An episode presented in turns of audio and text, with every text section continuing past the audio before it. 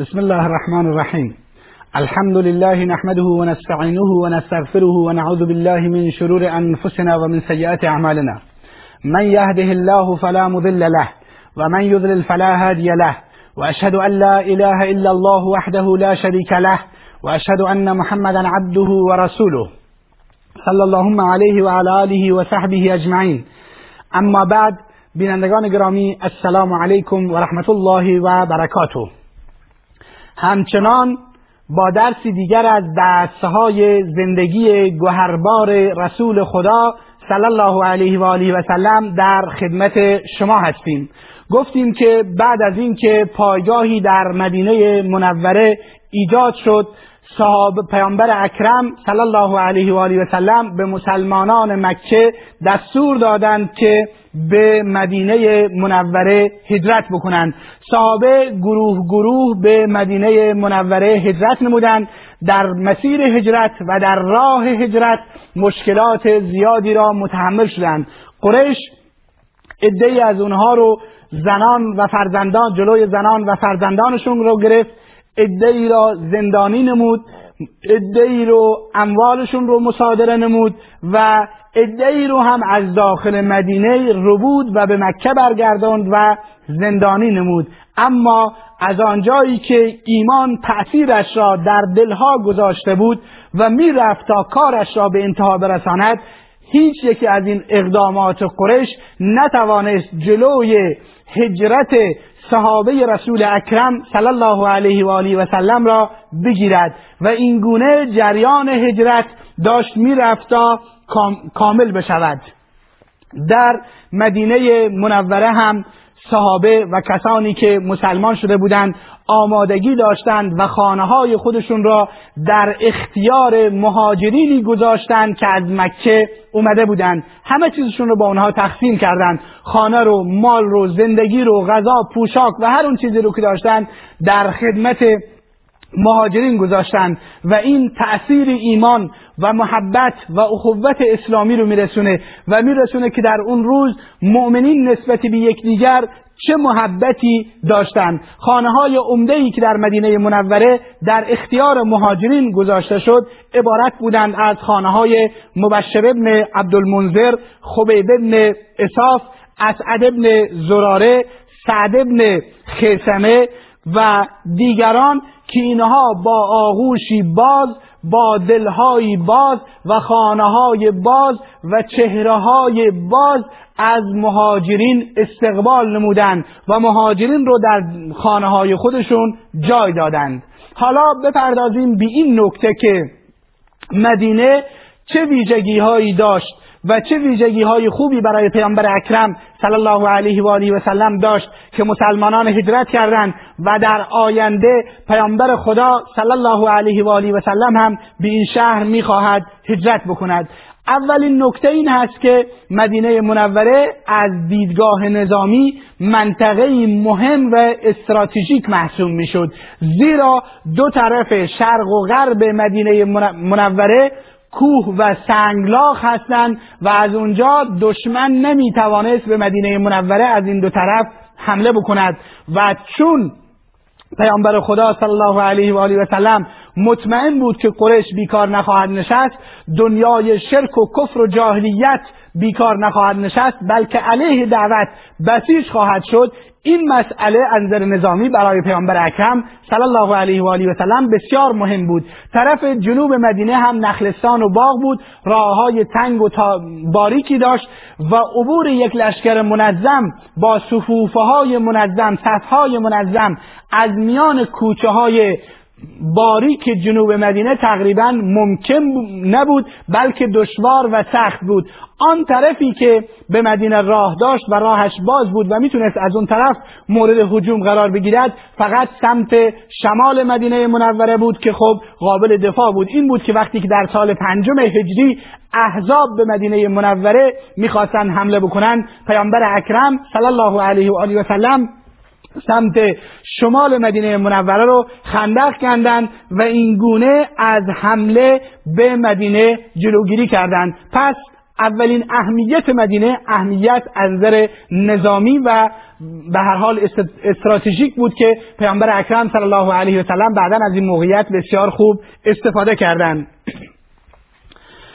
مسئله دوم در مدینه کسانی که مسلمان شده بودند اوس و خزرج بودند. اوس و خزرج از مهمترین قبایل مدینه منوره بودند. انسانهای جوانمرد با شهامت جنگجو بودند و تا کنون زیر بار کسی نرفته بودند و به کسی مالیات نداده بودند و از این صفات برخوردار بودند. در نتیجه مسلمان شدن این قبایل و وجود اینها داخل مدینه منوره خود به خود دعوت رو و پیامبر اکرم صلی الله علیه و سلم رو تقویت می نمود و باعث می شد که پیامبر روی اینها حساب بکند روی اوس و خزرج حساب بکند و مدینه رو به عنوان جای هجرت و مرکز آینده حکومت اسلامی انتخاب بکند. مسئله سومی که اهمیت داشت این بود که بنی نجار که در مدینه منوره زندگی می‌کردند دایی های پیامبر اکرم صلی الله علیه و آله و سلم محسوب می‌شدند. زیرا مادر عبدالمطلب پدر بزرگ پیامبر خدا از بنی نجار بود و این نکته رو ما می‌دونیم که مسئله خیشاوندی در میان اعراب و اون روز از جایگاه بسیار بالایی برخوردار بود. اینی که مردم مدینه به عنوان اخوال خاله ها یا به عنوان اخوال یعنی دایی های پیامبر اکرم صلی الله علیه و آله و سلم رو مطرح بودند و پیامبر اکرم صلی الله علیه وسلم به هر حال از این نکته خیشاوندی و خودش استفاده کرد و بعد از اینکه در مدینه منوره هم اومد نزد بنی نجار اقامت گزید. مسئله بعدی که ویژگی بعدی مدینه پیامبر اکرم صلی الله علیه و سلم در باره مدینه دعا می‌کردند و میفرمودند اللهم حبب الینا مدینه که حبنا لمکه خدایا همان گونه که مکه رو برای ما محبوب و دوست قرار دادی مدینه رو هم دل در دلهای ما محبوب بگردان. همچنین امام بخاری رحمه الله در حدیثی که از انس ابن مالک رضی الله تعالی عنه روایت می کند می‌گوید رسول اکرم صلی الله علیه و آله و سلم هنگامی که نزدیک مدینه می رسیدند از بس که به مدینه منوره شوق و علاقه داشتند حیوانی را که برش سوار بودند چه اسب بود چه شطور بود تندتر میراندند تا اینکه زودتر وارد مدینه منوره بشوند. همچنین پیامبر اکرم صلی الله علیه و آله و سلم مدینه رو به عنوان حرم معرفی کرد و فرمود خدایا ابراهیم علیه السلام مکه رو حرم قرار داد. من مدینه را برای شما حرم قرار می‌دهم. حرم قرار می‌دهم. این است که همونطوری که کندن درخت از مکه جنگ و خون ریزی در مکه خیانت در مکه و کارهای زیادی در مکه ممنوع هست در مدینه منوره هم ممنوع هست. همچنین پیامبر اکرم صلی الله علیه و آله و سلم درباره ویژگی مدینه فرمودند که دجال در وقتی که ظهور پیدا می کند نمی تواند وارد مدینه بشود. همچنین تا اون وارد مدینه نمی شود ویژگی دیگری که مدینه دارد این است که پیامبر اکرم صلی الله علیه و آله و سلم فرمودند کسی که بر سختی ها و مشکلاتی که در مدینه منوره وجود دارد صبر کند من روز قیامت برایش شفاعت خواهم کرد. و اون هم حدیثی است در صحیح مسلم از سعد ابن معاذ رضی الله تعالی عنه که ببخشید سعد ابن ابی وقاص رضی الله تعالی عنه که ایشون میفرماید که پیامبر اکرم صلی الله علیه و سلم فرمودند لا یثبت احد علی لعوائها و جهدها الا كنت له شفیعا یوم القیامه. هیچ کس بر مشکلات و دشواری های مدینه صبر نمی کند مگر اینکه من روز قیامت برایش شفاعت خواهم کرد. همچنین پیامبر اکرم صلی الله علیه و آله و سلم برای کسی که در مدینه فوت کند در روز قیامت شفاعت می کند. اونم حدیثی است که ابن عمر رضی الله تعالی عنه روایت می‌کند. می‌گوید رسول اکرم صلی الله علیه و آله و سلم فرمودند من استطاع ان یموت بالمدینه فلیمت. هر کسی که می‌تواند در مدینه بمیرد پس در مدینه بمیرد. فانی اشفع لمن یموت بها. من برای مؤمن و مسلمانی که در مدینه بمیرد شفاعت خواهم کرد. این است که صحیح بخاری از قول عمر ابن خطاب رضی الله تعالی عنه نقل می کند که عمر ابن خطاب رضی الله تعالی عنه همیشه این دعا را میفرمود اللهم ارزقنی شهادتا فی سبیلک و وجعل موتی فی بلد رسولک. خدایا مرا شهادت در راه خودت نصیب بکن و مرگم را در شهر رسولت شهر پیامبرت یعنی مدینه بگردان. و این گونه این دعای عمر رضی الله تعالی عنه اجابت گردید و عمر رضی الله تعالی عنه در مدینه رسول خدا صلی الله علیه و سلم در محراب رسول خدا صلی الله علیه و سلم اون جایی که رسول خدا صلی الله علیه و سلم می ایستاد و نماز می‌داد. عمر ابن خطاب رضی الله تعالی عنه در اونجا ایستاده بود و نماز می‌داد که این ابو لولو مجوسی ایشون رو به شهادت رسون و این گونه دعای عمر ابن خطاب اجابت گردید در مدینه رسول خدا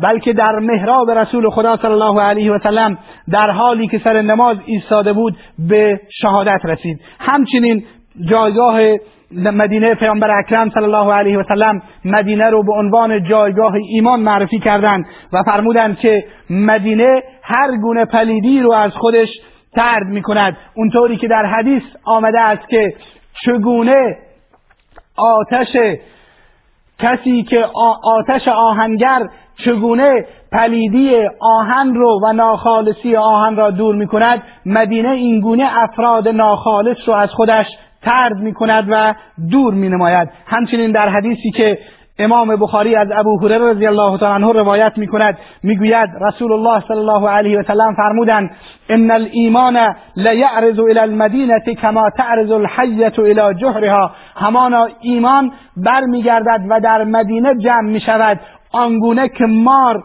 برمیگردد و در مدینه جمع می شود. در نتیجه مدینه ارزش های بسیار بالایی. این محل هجرت رسول خدا و صحابه از ارزش های بالایی شمرده برخوردار هست و ارزش های بالایی دارد. پیامبر اکرم صلی الله علیه و آله و سلم در حدیث دیگری فرمودند که خداوند مدینه رو از شر دشمنان و از توطعه دشمنان حمایت می کند و اون هم حدیثی است در صحیح بخاری که سعد ابن ابی وقاص رضی الله تعالی عنه روایت می کند میفرماید رسول خدا صلی الله علیه وسلم فرمودند لا یکید اهل المدینه احد الا الا الماء کما ینماء الملح فی الماء. هیچ کس برای مردم مدینه توطئه نمی کند مگر اینکه آنگونه که نمک در آب حل و هضم می شود و از بین می رود این توتعگران نیز حل و حضم می‌شوند و از بین می‌روند. و مدینه رو همونطوری که گفتیم حرم شمرده می شود تمام این فضایل به خاطر این هستند که مدینه رسول خدا صلی الله علیه و سلم صحابه مؤمن را در خودش و در دلش جای داد و حکومت اسلامی در اونجا تشکیل گردید و کتیبه های ایمان و گروه های جهاد و مبارزه و شهادت از مدینه منوره شکل گرفتن و این مرکز اسلامی باعث شد که مسلمانان بتوانند ندای اسلام و ندای حق و ندای توحید را به گوش جهانیان برسانند. مدینه از اونجایی فضیلت دارد و از اونجایی ارزش دارد که در دل خودش رسول خدا صلی الله علیه و آله و سلم رو جای داد. مردم مدینه در کنار رسول خدا صلی الله علیه و سلم و صحابه ایستادند و ازش دفاع کردند و اینها همه ارزش مدینه منوره رو میرسونه. همچنین پیامبر اکرم صلی الله علیه و آله و سلم مدینه رو حرم قرار دادند و در حدیثی که صحیح بخاری روایت می کند پیامبر اکرم صلی الله علیه و آله و سلم فرمودند ان ابراهیم حرم مکه و دعا لها و حرمت المدینه کما حرم ابراهیم مکه و دعوت لها.